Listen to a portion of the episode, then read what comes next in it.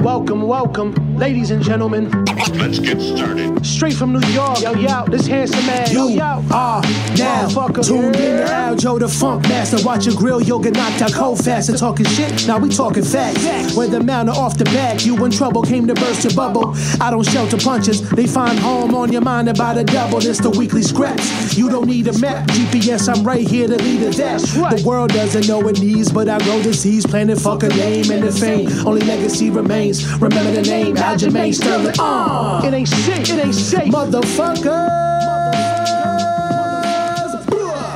What's up, guys? Welcome back to the weekly scraps episode 190. We are rocking and rolling. Man, I can't believe this podcast is just about four, for almost four years in. Come December, I think. So, thank you guys. It's been a long journey, and we're finally upticking. Thank you, Jake Fine, for making sure you stay on me. That uh, I get the content out and actually do the clip outs because before doing the clip outs it was a pain in the ass for me to do everything by myself and then to train like a full time fighter. That shit crazy, bro. That shit crazy. So thanks, Jake. You've been a big help, and uh, let's keep making more good stuff for the people out there, the good folks of the MMA universe. And even if you're not in the MMA universe, just thanks for tuning in. Okay, so we'll get right into it. Now, I want to touch on this was the return, the redemption of the one and only Demetrious Mighty Mouse Johnson. Wah, wah, wah, wah. That guy is a fucking special human being. When it comes to 125, that guy has to be the GOAT. And I know he said he wants to be compared with the bantamweights at 135, like myself, Petr Yan, the O'Malley's, and all those other guys. And I'm just like, dude, you're good, but there is a reason why there are weight classes. And again, I'm giving him praise. I'm not knocking him. I'm just saying the only the times he has gone up to 135, fighting Brad Pickett, obviously that was WEC. Um, Dominick Cruz, and I think there was one other bantamweight that he fought that he lost as well. Maybe Jorgensen. But what I'm saying is, I just feel like he would have a big size disadvantage, but his skill set is so good. There are definitely bantamweights out there that he can beat. Will he be? Would he actually be the best if it was like myself versus him, or um, him versus uh, Rafian Stotts, or or uh, Sergio Pettis? I think there's some argument there, some pushback in terms of the size, but I think styles make fights and frames and everything. Like he fought Adriano, uh, Adriano Martins, um, Adriano Moraes, and got the redemption with a beautiful knee. And we're going to talk about the sequence of that knee and how devastating that was and how beautiful of a setup that was for him to do that. Oh, brilliant. But when we're comparing frames and sizes and techniques, I don't think Adriano Moraes was the best technical guy at 135, in my personal opinion. I think he's good. I think he's talented, but you could still see the skill discrepancy and the speed discrepancy. And he kind of got away with most of those strikes, I feel like, because of the size disadvantage or the size advantage that he has over Mighty Mouse, if that makes sense. So I feel like a lot of the techniques, if it was like the same size, I think Mighty Mouse sees it super easily and does not even get phased by it or gets out of the way of it and is able to use that style that he was going here and blocking everything. But the few strikes that did get through, I feel like it was mostly because of that size advantage that Moraes possessed over Mighty Mouse. But that being said, Mighty Mouse in Mighty Mouse fashion comes back and in a beautiful, poetic, redemption like story for him to get knocked out by a knee on the ground because one FC they use the rules that are different than what we see in the unified rules of MMA over here in the states.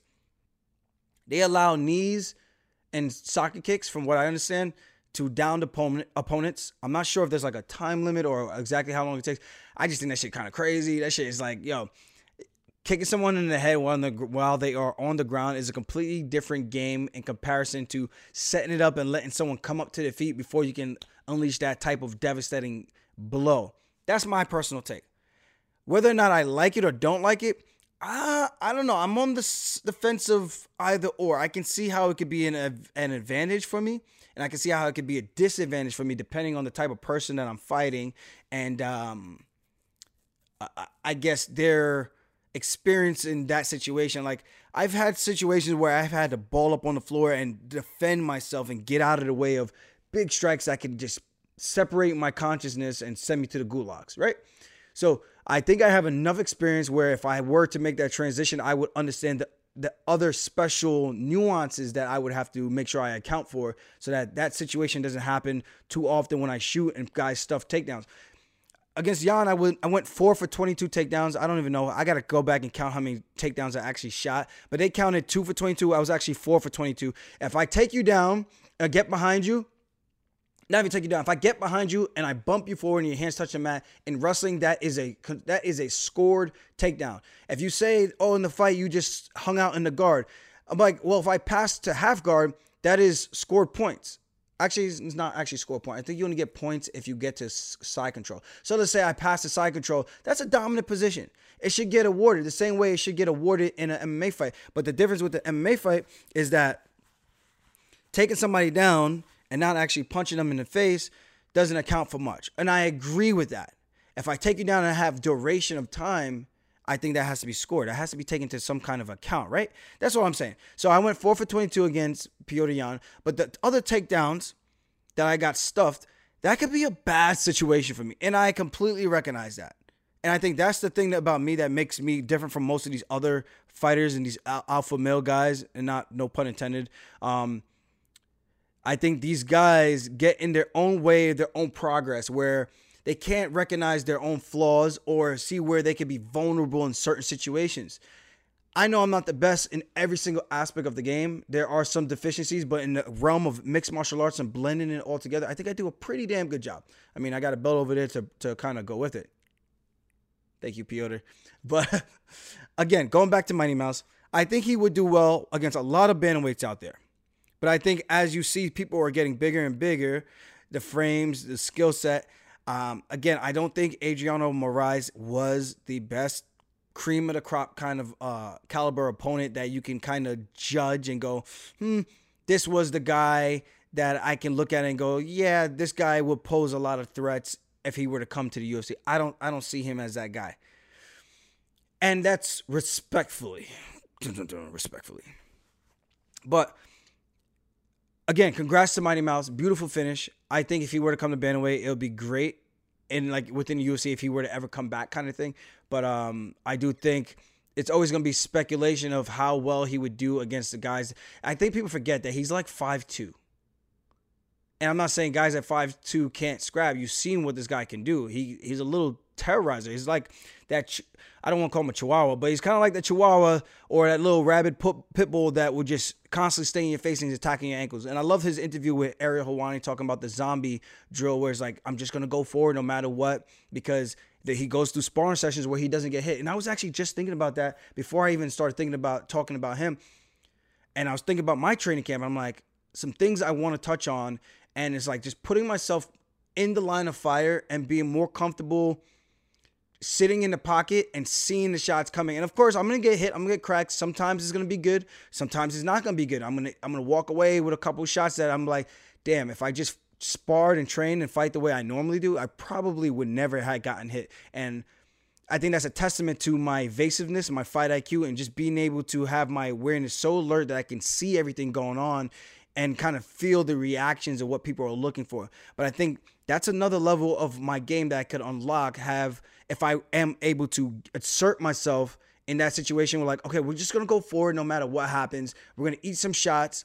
They're gonna throw some bombs at us, but if we just go forward, at least I can maybe land something, either an elbow, a step in knee, a head kick, um, a big one-two, or a blitz of a combination, and then maybe I could get a takedown kind of thing. So I think there's a way to play off of this and kind of use that for skill building and uh, real time speed to see what I can do to improve and where I have deficiencies so that when I am getting in there with TJ, I do understand where I am strongest and where I've had the most success. And I'm like, okay, I had a lot of success doing this sequence. Let's see if this shit works in the fight because I'm comfortable doing this and I got a lot of good reactions versus different bodies that don't know everything that I do. So if I can pull it off against them, he's not gonna know what I'm gonna do. So maybe it just might work.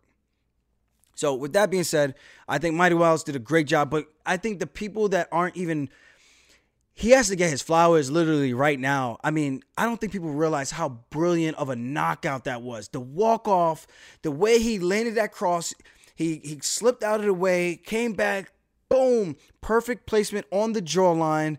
Moraes is hurt. He's stumbling backwards. And as he's reeling backwards, Mighty Mouse is tracking him down, literally like a homing, like a heat seeking missile, so to speak. And as he gets to the perfect distance, his back is about to hit the cage. He lines him up and he delivers almost like a Sagat like from Street Fighter. If you ever play Street Fighter, look it up. Sagat, who throws a, a, a tiger knee and he throws up this jump knee that crushes Moraes as he bounces off the cage. I think he bounced off the cage and then into the knee. So that ricochet of bing, bing, him coming directly back into the force, it makes it even that much more impactful of a strike. So as he hits it, he doesn't even follow up with the punches. He literally dances off and starts prancing away. Like, doesn't even look back at the opponent to make sure, like, yeah, I did that. It was like, it hit him, boom, I'm out there, just out of there. It's literally like a highway robbery. That's what it felt like. That's how brilliant that knockout was. I, I don't think people are realizing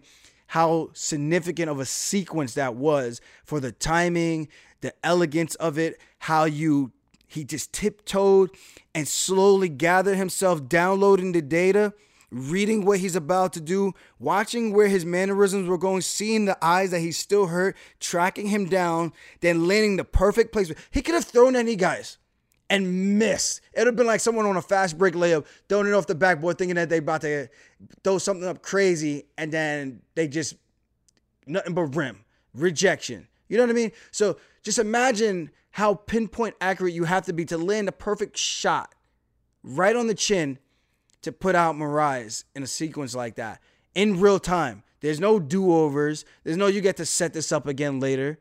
Fourth round, in a close fight where he got taken down off of a bunch of his kicks. He did a great job landing an elbow from like this inverted triangle position where Moraes was just holding on. His head was stuck behind his hamstring, and he lands like a stepping, uh, not stepping, uh, uh, just sweeping elbow that glances by and cuts him in a really bad spot. And then he puts on the finishing touches. Moraes looked way more damaged than um, Demetrious Johnson. And I know some people bruise a little bit easier than others, but I think that just goes to the type of shots and significance of the shots that Moraes was landing versus the shots of Mighty Mouse. Beautiful shot. I, I just want to the the walk off where he was just kind of like ha ha ha ha. It was like almost like a leper, like a leprechaun kind of like that's that's how I felt watching. And I'm not making it a size joke. I'm saying it the way he just pranced off, not a size thing, because obviously you know people are gonna say, oh, you're being not being a dick. I'm just saying um, the mannerism of how he did it. Like if you watch, what was that that little green leprechaun that kills everybody? If you watch that show, that movie, and uh, it's pretty gruesome. But yeah, just kind of like that. He kind of just, it's like that. He just went for the kill shot, pranced off away, like, hey, I got your soul, I got your soul. But bittersweet, um, what should I say? Bittersweet, I guess, kind of bittersweet for him because obviously he was knocked out with the knee, but it was poetic justice comes back. And who would think that the knockout blow would be a, a knee one year later? Crazy. Absolute crazy. All right. Now, before we get going again, I just want to give a shout out to Bow Valley Barbecue. Say what's up to my boys. Thank you guys for sponsoring this podcast. Guys, go check out Bow Valley Barbecue. Tell them that the Funk Master sent you. I got no promo code or anything, just showing these guys some love. Um, as you can see, all their sauces. Check them out. And they're award winning, especially out in Brooklyn. So, all my New Yorkers out there, go check these guys out. These guys are winning awards after awards after awards after awards. Read the label, award winning. So, check these guys out. And this is a steak sauce, baby. All right. So we got the main event in Paris coming up. Gane versus Tai Tuivasa, the Shui. This is a fun fight. Now, stylistically, I don't know if Tuivasa has fought anyone who can move as well as Ciryl Gane. I'm trying to take a look. Uh, uh, uh, mm, mm, mm, mm, no, I'm saying negative because there hasn't been a lot of guys who can move as nimbly on the feet as Ciryl Gane does. It's just very few and far in between guys that could do that. Maybe Tom Aspinall, who's got quick twitch uh, reactions and things like that. Um, I know there was another guy who was pretty slick on the feet. I know Chris Daukaus was pretty quick, but he wasn't like quick hands, like like That's Ciryl Gane. He could step in, he could kick from both sides, he could get out of there, he could bounce on his toes, he's light. That's a dangerous, dangerous guy. He just picks you apart until eventually you have enough, and then he looks for the kill shot, either an elbow, he'll step in with the front kicks. He's even got a heel hook finish in the UFC. Like this guy is well rounded. The only guy who's he lost to was Francis Ngannou, the reigning defending champion right now. And that says a lot. I think that fight came down to the fifth round, if I'm not mistaken. And he got a bunch of takedowns on Gane. And I don't think Tai Tuivasa is coming in to take down Gane. This is going to be a striking matchup. I can see Tai Tuivasa trying to push him up against the cage, maybe land that elbow the same way he did against Derrick Lewis. But I, I think, and there was another guy on the regional circuit that he hit with that same exact elbow. I mean, if he would have hit that again, that would just be absolute madness. But um, I think it's going to be a very competitive fight in the early beginning. But I think for five rounds, I like Ciryl Gane in this one. And I'm a big Bam Bam fan. I just think stylistically, Bam Bam hasn't seen much of Ciryl Gane. Ciryl Gane has seen a bunch of Tai Tuivasa. Tuivasa is going to need to cut the cage off. He's going to need to weather the storm and and and figure out the pokes that he's going to be hit, getting hit with like a javelin from Ciryl Gane from those front kicks, those teeps, those long jabs where he's stepping in over the top and he's bouncing out of there. He's so good with that. Um, Francis neutralizing with the wrestling, you know, take away the movement. Uh, can Bam Bam land a bunch of leg kicks that can slow down the movement of Ciryl Gane? I'm not sure. I think he's a heavy hitter and he gets in there. He finds a way to win, and that's what Bam Bam does best. So I can see him finding that overhand right and placing it on chin. He got he has a real nice hood stance where he's like real proper, you know, ready to give you them hands, boy, ready to give you them hands. Uh, so I like that. But I'm I'm just saying, I just think Ciryl Gane's footwork might be a little bit too much for him to decipher. Hopefully, they did a good job of bringing somebody in that can mimic that and so he could feel what that pressure is going to feel like or that frustration is going to feel like. So he sticks to the game plan doesn't get all emotional trying to get one back. Sometimes you get tagged in a fight you want to hit somebody back so bad you're just like mm, get over here. And then as soon as you start doing that you open yourself up and you get clapped again and again and sometimes finish. And sometimes the guy gets knocked out. So we'll see how this one goes. It's heavyweight division. Anything can happen. But I think if this if this goes to a decision, I see Ciryl Gane getting the finish, um, the decision, or I see Ciryl Gane getting a finish later in the fight, maybe rounds four or five. If the fight ends early, I'm taking Tai Tuivasa finishing the fight early. I think because he's such a heavy hitter, if he can catch him early, it'd be good for him. But he's gonna have to cut that cage off and figure out how to neutralize the movement. I think when you get too close, Gane does a great job of clinch work, doing that step in left knee to the liver, and that could be dangerous, especially with him having the, the size and height advantage. I should say, uh, maybe not the size, but the height advantage for sure. So this is an interesting fight, and I'm very much looking forward to that. And it's the UFC's first time in Paris. Oui, oui. Okay, that was bad. I'm sorry. I'm sorry. I'm sorry. I'm an asshole. All right, next up we got Robert Whitaker taking on Marvin Vettori. Fun fight for the middleweight division. Whoever wins this puts himself back in that title shot conversation against the reigning defending champion in Israel Adesanya. And if Israel is to lose, it opens the door wide open for either one of these guys to challenge for a title again. That's the way this UFC works. You might come up short, but if you win one or two, you stay in the position that you're in.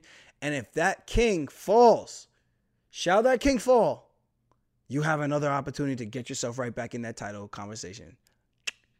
So, may the best man win. I think Robert Whitaker is great with that same side head kick. He goes like this darting. He'll have the hands low. He'll throw that jab and he'll double it, pop, pop, and he'll go one, two, same side head kick on the right side, blinds you with the cross, blinds you with the jab. Once he gets your head like going backwards and he starts to see you pulling, he finds that homing, that that timing for his kick, and he lands it time and time again. Sometimes he knocks guys out, sometimes he puts them on wobbly legs, and sometimes he gets the finish. Did I just say that he knocks guys out? Yeah. So you know what I mean. Or it's just a big shot. So that's gonna be a fun one. Marvin Vettori is more of a, a gamer, gritty. I'm not sure like what he's exactly good at, like his strengths. Like it's just an overall good skill set to have. Like he's good against the cage. Uh, he's got great conditioning. He can make you tired. He can wear you down by pressing you against the cage.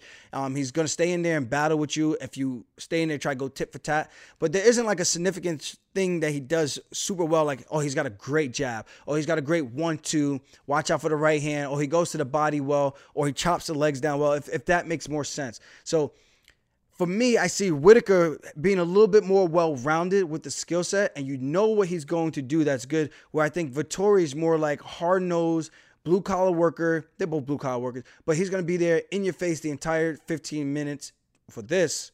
Oh, yeah, 15 minutes. It's called main event. So for this one, I, I it's a it's a really close fight. I like both guys, and um, although Bobby Knuckles was talking shit about me, and then he recanted his his statement after I won. I, I really like his fight style, and I think he, like I said, I think he has more tools to win. I, I, I think the diversity of his attacks from leg kicks, body leg kicks, from leg kicks. Oh my god, I said it again. From leg kicks, I'm just gonna say it now. From leg kicks to to to body body kicks to heady kicks just whatever. Just just guys, just go with it. So heady kicks, body body kicks. That one's already body, and then leggy kicks. So I think with all that, and then the good jab that he has, his good footwork, good ring generalship, and he has good timing on his takedowns. Took Israel down, I think, two or three times, if I remember correctly. And uh, although he didn't do much with it, still being able to get to that position could change and dictate the pace of the fight and give his opponents something else to respect outside of hey man we're just gonna have a straight up stand up kickboxing fight. I think that could be the difference. Marvin Vettori trains at Kings MMA and they got some really high level striking over there. Um, Rafael Cordeiro, those guys bang from all the videos I've seen. Those guys get after it. Uh, so I know Vettori's gonna be well prepared. He's gonna come in shape. He's tough. The guy has a a hard head, takes some mean shots from it. Look at his past fights. This guy took some mean, clean shots, and he keeps coming forward, and then he puts guys down. So that's going to be very interesting to see how he does. Even when he had Israel Adesanya in the clinch against the cage, Adesanya couldn't get off the cage, but he took, decided to grab a handful of cheek in the clinch of uh, Marvin Vettori, where he reaches down and just grabs his ass, his ass cheek, and I'm just like, that's mm, yay. Pause. So uh, yeah, like I said, I think he's a gritty guy. If he can get you to cut the cage off and then stifle you with some strikes and then push you against the cage, I think he does a great job with that. So that can make things interesting to see what his approach is going to be. But I think if he tries to go tit for tat with Robert Whitaker, I think Whitaker is just a little bit sharper, and that could be Whitaker's way of winning, um, outpointing him on the outside, and then looking for those kill strikes. I'm telling you, that same side head kick that he does so well, where he go up, he'll go to the body, and then he'll go one, two, blind you. As you pull back, that head kick is falling behind, and he's caught so, so, so many guys with that. So that's going to be an interesting one to see how this one unfolds. Now, we're going to go into my scrap of the week. I think Charles Jourdain versus uh, Nathaniel Wood, who is coming up to 145 this is a fun fight for the fans. Charles Jourdain, we all know him, the viral Spartan kick. The guy comes to scrap. When he fought Shane Burgos, he weathered an early first round storm, was very defensive. It looked like he was unconfident about his striking with the hands with Burgos. And then as Burgos took him down and he had that body triangle on him all the first round for like three minutes, I think Burgos' legs probably got a little bit tired. And then in rounds two and three, you see Jourdain open up a little bit more and start to be a little bit more assertive with the striking, especially in round three, where he would start to come alive with the boxing, and you see him really pressuring Shane Burgos to the point where it's like, yeah, if he connects a couple of these, there's a good chance the ref might jump in there and stop the fight. I'm just saying from the outside looking in, I was there at UFC Long Island. That was a crazy fight to watch, really fun. And Jourdain, to me, is much watch TV, um, must watch TV. And I see Nathaniel Wood. He's really fun to watch. He's got crisp, clean European style boxing, one two long jabs. He'll throw the occasional calf kicks. Um, solid grappling. The UK grappling scene over there is getting so much better. These guys are bringing in guys, developing their game. I think they have JP O'Connor, if I remember, Harvard graduate, uh, wrestled D1, and I think he was uh, maybe a couple time All American, at least once Uh, JP O'Connor is actually from New York. He lives in London. And when I went out there to visit and I trained over there with those guys, I saw him and I was so confused. I was like, wait, you're JP O'Connor. What the hell are you doing all the way out here? But he's living out there. So for them to have that type of caliber of wrestling at their disposal, that is huge. So again, I was very impressed way back in 2018 with how good the how competent the grappling of Nathaniel Wood was back then. So I can only imagine now. I know with all the injuries and things, maybe he's put more time into that area. So this makes for a very interesting fight. Will it just be a straight up stand up fight? I think it will. But I think if there's a path to an easier victory for Nathaniel Wood is maybe the grappling. I've seen Jourdain get out grappled before by Desmond Green. Desmond Green's a big, strong guy though, really good wrestling. Um, sometimes he fades in his fights, but early on he's a demon to deal with. Um, we've now seen with Shane Burgos take him down, body triangle. He doesn't really know how to get out of that position.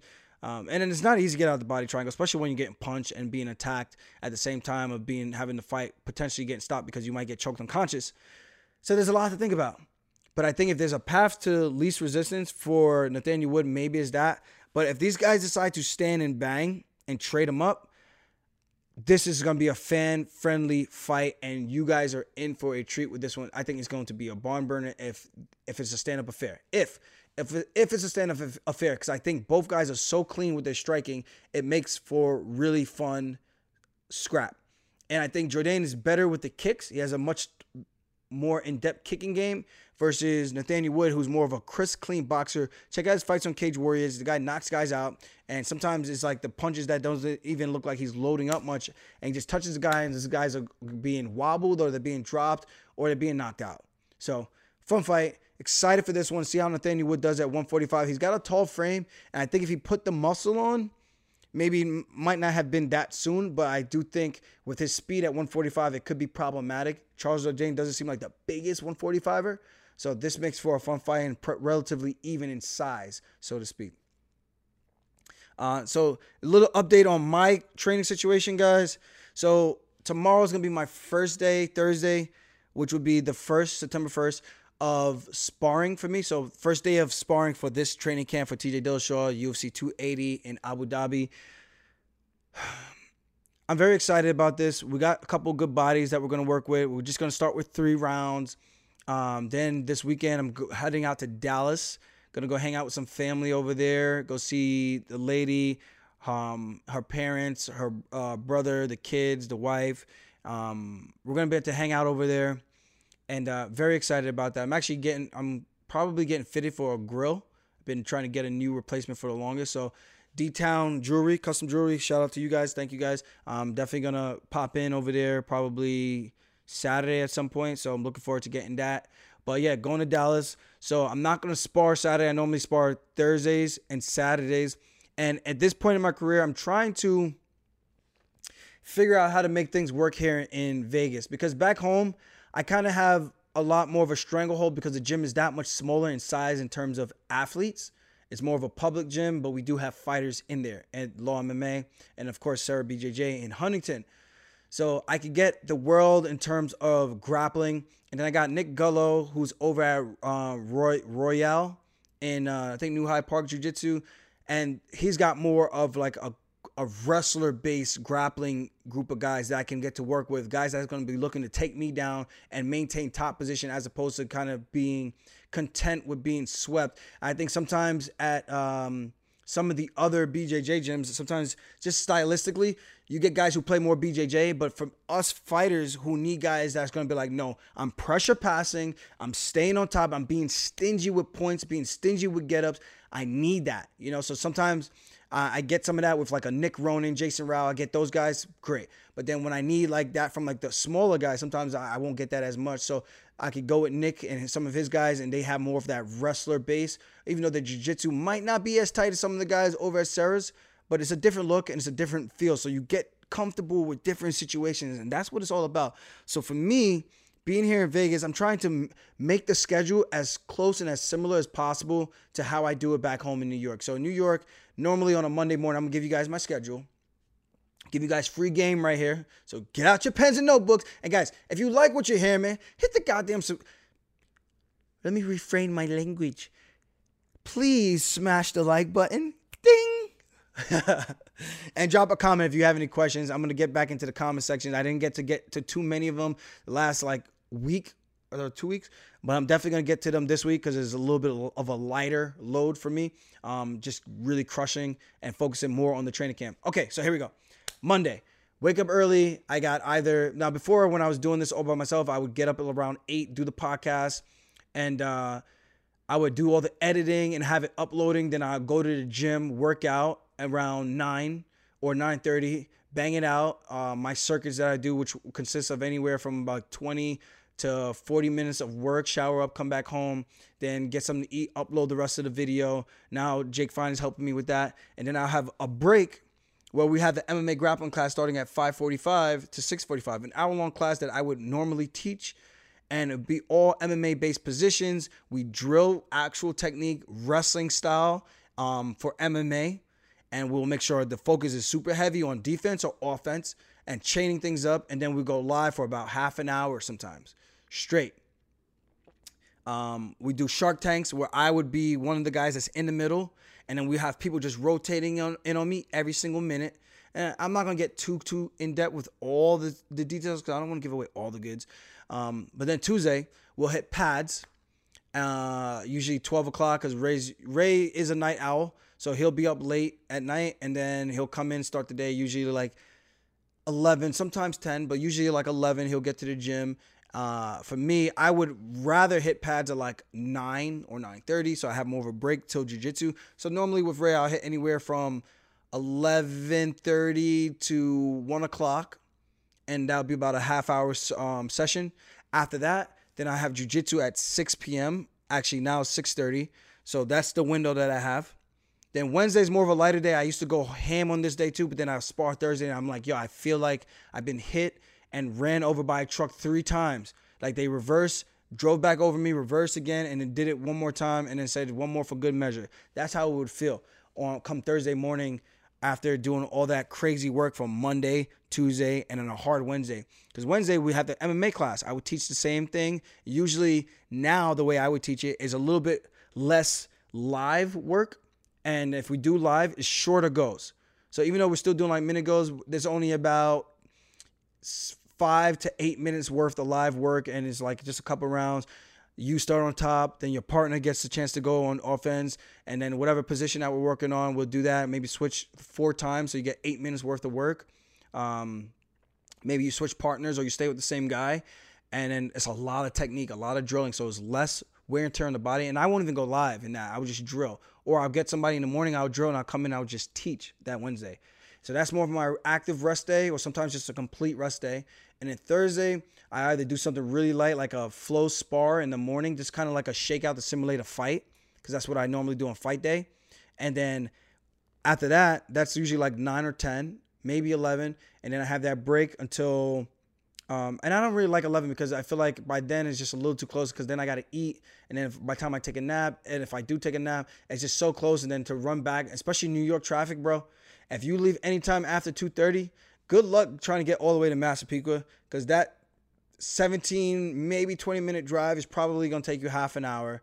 And then to go back is going to be another half an hour. So you almost have to pick your poison like do i want to rest and just sit in traffic and be miserable or do i want to just bring all my stuff and maybe just take a nap in the car? Sometimes i'll do that because the time uh, wasted in the car is just way too valuable for me to do that. So I'd rather figure out ways to make it more constructive and uh, useful of the time. That's the best way to do it, in my personal opinion.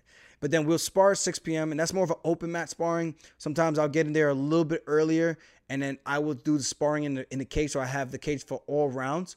Um, and then I would teach the class if I'm not sparring into the class starting, or somebody would teach the technique, and then the whole class is sparring, and then after the sparring, maybe I'll jump out and do a couple more rounds with just everybody. But it's open mat, so it's not as intense. Because I feel like when you spar in a cage and you have to watch your footwork and your placement, and guys are cornering you, it's way more realistic. It's way more of a on edge kind of feeling and that's what you need to do because it gives you the nerves that you get in a fight not that bullshit was running around all the mats you bump into a group and you say no wait, wait, oh, hold on, hold on, hold on. Sorry, sorry, my bad, my bad. Then you're stopping to pull up your shin guards. You're pulling up your knee pads. You're you're you're uh, making sure the other person's all right. That that shit is is is complete nonsense to me. Like that's cool if you get a good partner you could stay in a pocket and work with and be technical. But sometimes with those classes, I feel like this is all gyms that I'm speaking on. And if you agree with me, let me know in the comments. But I feel like in all gyms, you have that open mat sparring and guys come in that don't necessarily fight and they treat it like it's their pro debut and they have to make a statement and it gets crazy. You know that guy who shoots a double leg or that girl who shoots a double leg and she's running the partner all the way across the room through like three or four different groups and they have to get out of the way so that their Achilles doesn't get snapped or something like that for your ego to get a takedown in a open mat setting. It, it just gets really crazy. So I try not to do too much of that. And if I do, I stay relatively on the edge so that this way there's more control of the space. And if I start pressing forward and you start going all the way to Guam, I just stop and just walk straight backwards and just just kind of do one of one of these. I'm like, we can work. I'm not trying to kill you. Ask anybody who have ever sparred with me. I don't. I'm not malicious. I'm not trying to knock you out. I just try to get real consistent good work and I take some and I give some. It's not like I'm trying to piece you up the entire time. It's nothing like that. I try to be good defensively. So if you're going to get something, you got to earn it, right? So that I keep myself honest. I'm not letting you take something, give something. I'm just letting you punch me in the face. No, no, you're going to have to like earn a clean, clear cut shot. You know, technical, smart, and very controlled sparring. So that's my Thursday. Then Friday morning, we have jujitsu at Serra BJJ. That's now at 10 o'clock. It used to be 9 o'clock. I don't know what happened. It then ended up becoming 11 o'clock. We moved it back after people were complaining to 9.30, and then it got somehow pushed back to 10 o'clock. Jason Rao does a phenomenal job teaching that class. I know him and Nick Ronan just opened up their gym, Vanguard, out in I think Smithtown. Shout out to those guys. I got to come out there and show some love. Can't wait to come see you guys and train with you guys. I know it's a hike from me in Massapequa, but I'm gonna come make it because those are two of the best guys that you could possibly ever get in terms of like I said, those guys who are going to attack you and really try to like push the pace on you, kind of thing. And Nick is bigger than me. Jason's bigger than me, but they give me good work. And Nick moves like a lightweight. He's super long and lanky. He's got these long arms. He's about five ten or five eleven, but he feels like he's like six two sometimes. And his control, his grips are so tight. So we always have some good battles. Um, but he normally wins. Uh, but it's always good to have that that humbling and that pressure to make you work because when I go with him, I do feel like I got to go so hard to level up where I'm at skill wise to match him. So I got to be a little bit more physical with him as much as I can, even though I can only do that for so long because his technique is just so good that eventually wears me down. So if I do get a takedown or anything, I manage to control it for a little bit, but then somehow he's putting me in a submission or taking my back and it gets a little crazy. Um, Friday night, I usually do like a biking circuit or something like that, relatively easy, or just ride the bike, nothing crazy, like a real moderate pace. And then Saturday we spar. Um, or if someone needs me Friday Friday evening for the puke drill, I jump in for that. And then Saturday we spar anywhere. I would spar anywhere from 11:30 to 2 o'clock. I try to do go. I try to go before two o'clock. Two o'clock is like too late for me. Like I said, I don't like driving late in the afternoon, especially in Long Island. It gets it just my tolerance, because I used to drive 45 minutes to an hour sometimes to the gym when I was upstate New York, commuting from SUNY Cortland to Ithaca to go to the gym at Bomb Squad. And I would do that twice a day sometimes. And that drive made me realize how much I value my time versus like I, I like the convenience of living here. This is a nice place. I would just take the L and drive to the gym. If I don't have to do that, bro, I'm not gonna do that. Like straight up, just like that. You ain't about to tell me, oh, it's not that bad. Like I don't care what you saying, bro. I'm not doing that. That traumatized me for life. And then coming back home to Long Island when I left college, and then living in Uniondale, the gym was right there. It was literally a five to seven minute drive to the gym. I got spoiled, and I and I was like, this is, this feels amazing. I'm saving on gas money. I ain't gotta drive too far. I can relax a little bit longer. I can run home to grab something if I need, or if I forgot my gear, I could go back home real quick and and pop right back out to the gym. You know what I mean? So I much rather that convenience, that luxury. When you do that, trust me, dude, your life just so much easier. And of course, there's something to be said about the guys who commute and put that time in. But I ain't got time for that shit, man. I got a lot of shit going on, bro. I got a lot of shit I'm trying to accomplish here, and spending my time in the car that's not conducive to the things I'm trying to get done, especially when it comes to recovery and things like that. So Saturday, I'll spar anywhere from 11:30 to like I said two, but usually I would say like around one is like the latest that I usually try to start, and then I'm done usually by two, and then hopefully I can shower and get out of there by then. And that's my my day. You know, sometimes I have that that uh, halfway through training camp where I take like a whole week to kind of reset. Not a whole week, maybe like four days to let the body heal up, and you almost do almost do absolutely nothing. You still do some active stuff, but I think that type of regimen for me has worked. I mean, I don't think I got this belt by accident. And I think there's something to say about the method to the madness. I think it's just about smart work, hard work, but smart and calculated hard work. Getting the right bodies, getting the right looks, doing the right things, which is your homework before the fight, prepping yourself mentally, prepping yourself physically, and making sure you have everything that you need. It's kind of like a game plan, a game um, you got a plan A, plan B, a plan C. You can't just go in there with the plan A because sometimes plan A don't work when you get punched right in the mouth and you got to figure out, all right, what am I gonna do? My eyes shut, my lip is busted, my nose is broke. What you gonna do? What you gonna do? You gotta account for that type of stuff. And if you don't, if you don't have those hard days in the gym, those hard times it's to happen to you in the cage and you don't want to have that happen because it does not feel good the last time i had a hard time like that was against Petr Yan and i botched my weight cut and i've said this multiple times I had a great weight cut. The rehydration process, I completely botched that and messed that up. And I take full responsibility to that because I didn't account for the time discrepancy because it was my first time fighting in a co main event, which means I fought way later in the night compared to the times that I normally fight, which is like at like four or five o'clock versus 8:30. You know, so there was a big difference in that in that gap window. So I messed that up. That's on me. I completely own that, and it is what it is. Live and you learn, then get loves. That was a commercial. If you guys don't know that commercial, you're probably too young. I'm, I'm, I'm sorry. I, I, I don't mean to show my my age. But yeah, that's the way I like to do things. So here in Vegas, I'm trying to fit all the pieces together. And so far, so good. JP Buys has been a godsend for me, huge in terms of helping me with my training camp, um, being my TJ Dillashaw. And he, people use him a lot for sparring. And uh, coach asked me, like, uh, we could get JP. I'm like, dude, I, I would like to give JP a little bit of a break. Um, he doesn't need to spar the Tuesday, the Thursday, and then come sparring. I'm like, that's a little too much. Like, let's give him a little bit of a break. I'll work with somebody else, and maybe I could work with him Saturday. Obviously, not this Saturday. I'm going to Dallas.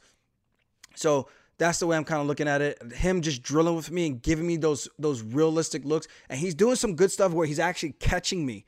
And I'm like, thank God you can actually emulate some of this stuff because these things that I thought I had a good grasp on is now letting me know, like, okay, there's some things we got to tighten up. So even if we don't get dropped, we don't give up too many of those shots because, you know, they add up and it looks a certain way to the crowd. And depending on how you react to getting hit by the ones you don't see, sometimes you do the stanky leg. I don't want to do that.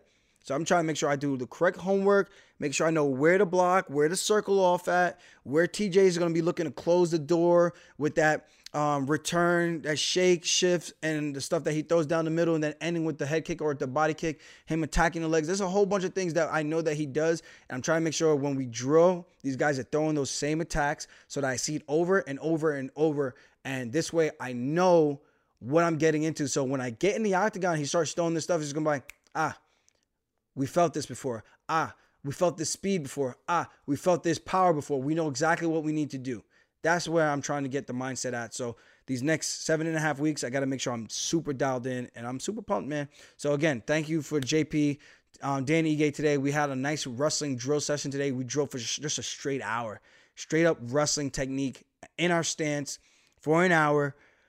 Defense, offense, switching partners, and Matt, he came down as well.